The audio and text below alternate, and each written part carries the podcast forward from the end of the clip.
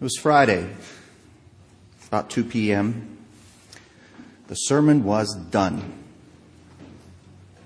And my, oh my, was it a heavy one. Theologically and exegetically sound, that I hope goes without saying, but a bit heavy. Ever so much heavier than any six pages ought to weigh. Blame it on those lectionary readings, I thought. Blame it on the season. Fair enough, I said. It's the weirdest thing, but I often have these conversations with myself on Friday afternoons when the sermon is done. And what's so strange about that is I never used to do that before I came to East Chestnut Street. I, I'm sure it's a coincidence. Um, anyways, fair enough, I said. After all, like its cousin Lent, Advent is a time for waiting and for weighing. In Lent, we weigh the state of our individual lives and necessarily seek forgiveness and salvation. In Advent, we weigh the state of the world and necessarily seek forgiveness and salvation.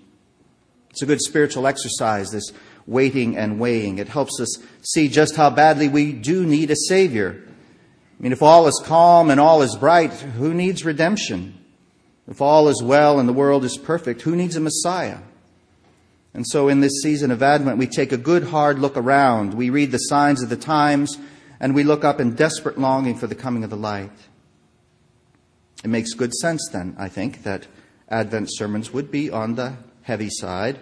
What with the sky falling in the readings from Advent 1, to the double penalties in the readings from Advent 2, the load is pretty heavy. Nevertheless, there I was on Friday afternoon, the sermon done, murmuring to myself about what to do. The sermon felt too heavy like something used to hold a ship in place, if you catch my meaning. Then again, there's little wonder why it weighed so much. The world is an awfully messy place, too often a terrible place, a place ruled by greed and managed by fear and devastated by both, a place where war seems to have become the normal state of affairs, where poverty is commonplace, and where natural disasters are so common that they're now relegated to the third page. I recently took a tour of the Lancaster County Council of Churches. And while I was there, I found out about a program called Power Packs. It's a, a program that provides um, backpacks full of food for kids to take home with them from school on Friday afternoons. Uh, and this is what my guide told me. She said that, that many kids in our community depend upon the meals that they eat at school. School breakfasts and lunches are their only meals during the week. And so teachers in local elementary schools keep an eye out for students coming to school on Monday morning suffering from, and these are her words, suffering from starvation or malnutrition. Starvation, malnutrition. I mean, this is not Charles Dickens' London. This is our community. You can see then how facts like these shape a sermon, particularly a sermon being written during a season which calls for a serious look around at the state of things. Facts like these, well, they better make a sermon heavy. Anyways, I can't turn my back on such things, and I don't think I should. And this year, um, if anything, it's not only my faith or the season which prevents me from looking away, it's plain old reality. I'm sure that's a metaphor for something, but I don't know what. Uh, wars, a tumbling economy, friends and neighbors either losing or about to lose their jobs and their benefits and their immediate prospects for both. Now, I learned denial from an old hand, a veritable maestro of the fine art of looking the other way. But even someone with my degree of professional training finds it impossible to do anything but admit that the world, our world, is in a bad way. And yet, after printing the sermon, I, I felt this awful sense of weariness. Uh, yet another heavy Advent sermon. Do I really have to? Well, I left the sermon in the printer. I stuck a couple of books under to keep the sermon from toppling the whole thing off my desk and came over here, um, went to the mailbox room. I glanced at the tree, uh, all covered with stars, and then barely out of the corner of my eye, I noticed the Advent wreath. Two purple candles shrunken from the burning of previous weeks. One tall purple one, still confident, waiting its turn. And the pink one, the pink one, the symbol of joy with a capital J. And suddenly knew, I, I knew I couldn't bring myself to, to preach that heavy Advent sermon. Not today, anyways. Instead, I'd aim for that good old pink candle, now all bedecked for a party with that flaming cap on its head. I'd aim for joy. Now, why this disruption of what is intended to be a contemplative, world weighing season of waiting? Why this reprieve from the purple, which, though intended to represent royalty, also speaks of sorrow and pain, the color of a bruise? Why this sudden shift to pink? I mean, pink. The color of love, of, of a blush, of a tongue and gums exposed by a hearty laugh, the color of whatever it is that comes before passion, like a carnation precedes a rose. The color of joy with a capital J.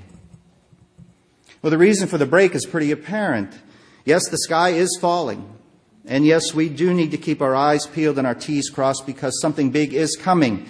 And yes, we do sit here surrounded by the rubble of our best laid intentions in the midst of what's left of the Garden of Eden, the remains of our feeble attempts to build God a city. Yes, there is much sadness, much sorrow, much heartache, and much to answer for. And yes, we are still waiting all these centuries later for the coming of the one promised to us long before we were ever even born. Waiting, wearily waiting for the coming of the last best hope of the world.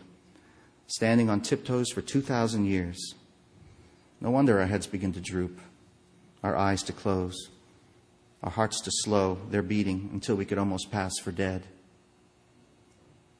Things look so bad that, well, we sometimes wish we were back in Babylon.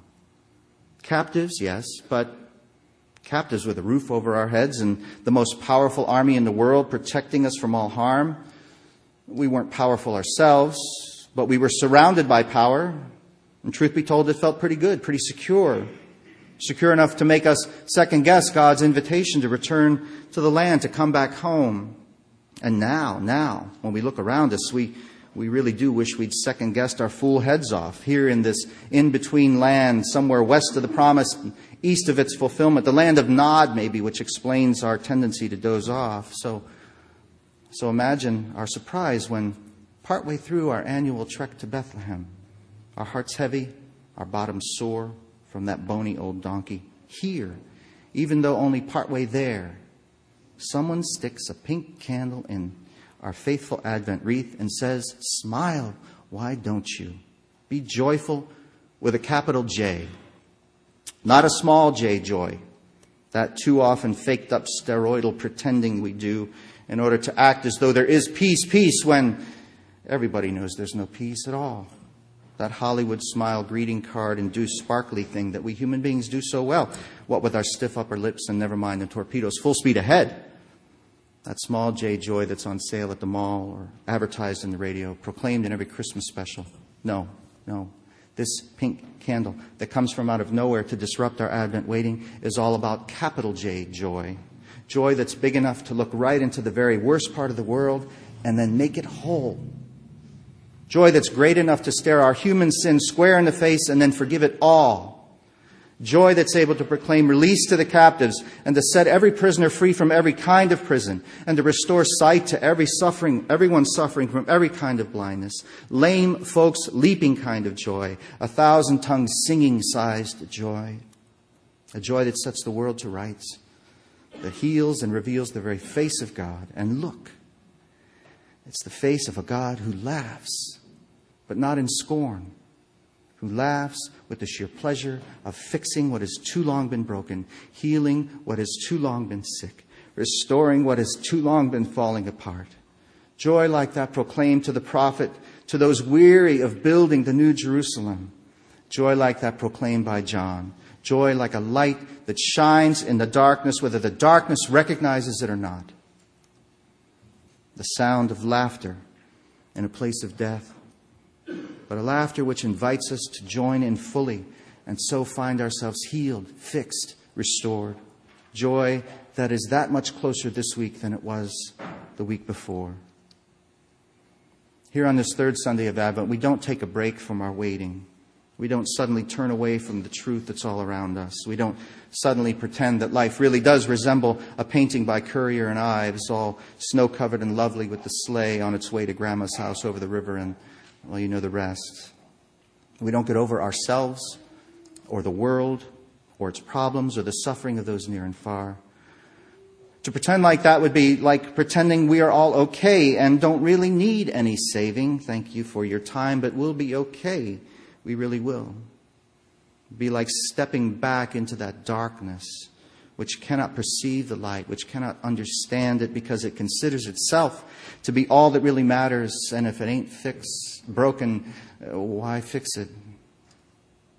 Our little pink candle does not call us away from our world and its needs and its troubles and, and its occasional goodness. Instead, it calls us to look at the world even more deeply and to look at ourselves even more deeply, to look at the needs around us more deeply. And in that moment of deepest contemplation of our need, hear the voice of God saying, I am coming.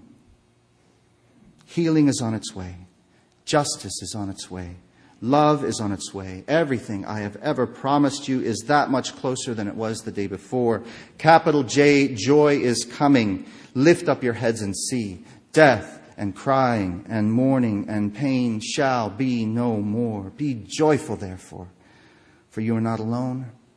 And someday, someday soon, all will be well. That little pink candle that's burning so fast and growing smaller by the minute is an invitation to us all, an invitation to make room within our waiting for hope, for love, for peace, for justice, for joy.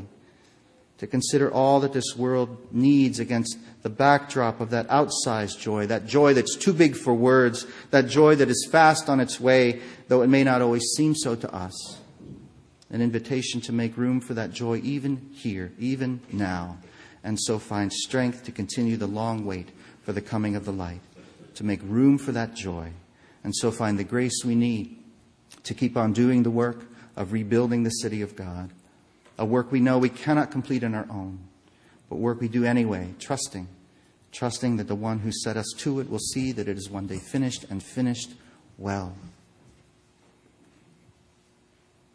Now, that old heavy sermon was not a wasted effort. It certainly has its place, and trust me, you're going to hear it sometime before my time here is done. Uh, no good deed goes unpunished, or something like that. Um, I do believe, I, I, I do believe we have an obligation to keep our windows and our hearts open and to refrain from telling lies to ourselves and our children about the sorry state of the world. Just as we want them to know what is good and what is honest and what is true we also need to let them know that just because we are healthy, wealthy, and wise does not mean our work is done and we can all go to bed with visions of sugar plums dancing in our heads. Truth telling is a primary obligation of the followers of Jesus. Truth telling is a primary obligation for us followers of Jesus, and sometimes, maybe too many times, that truth can be pretty sad. So, that big old heavy sermon is uh, carefully filed away in a reinforced filing cabinet in the church office, and someday I'll call AAA to come haul it over here and, and preach it. But for today, for today, on this third Sunday of Advent in the year of our Lord 2008, I'm glad I paid attention. Whether it was attention to my own spirit that was all weighed down with the prospect of preaching that heavy sermon, or attention to the Holy Spirit's voice calling me to see that silly pink candle. And so, a capital J, joy. Whatever it was that led me to replace one sermon with another, I am glad. Because to tell the truth, one of the things which makes our world too often what it is, is an absence of that capital J, joy. And I almost missed it myself. And so, so dear hearts, one and all, the voice of the prophet still speaks to us, and those words are echoed by good old baptizing John. What we have longed for with all our might is coming that much closer. It's light, it's peace, it's justice, it is capital J, joy. It is the restoring face of God. Rejoice, therefore, and be glad. Hallelujah. Amen.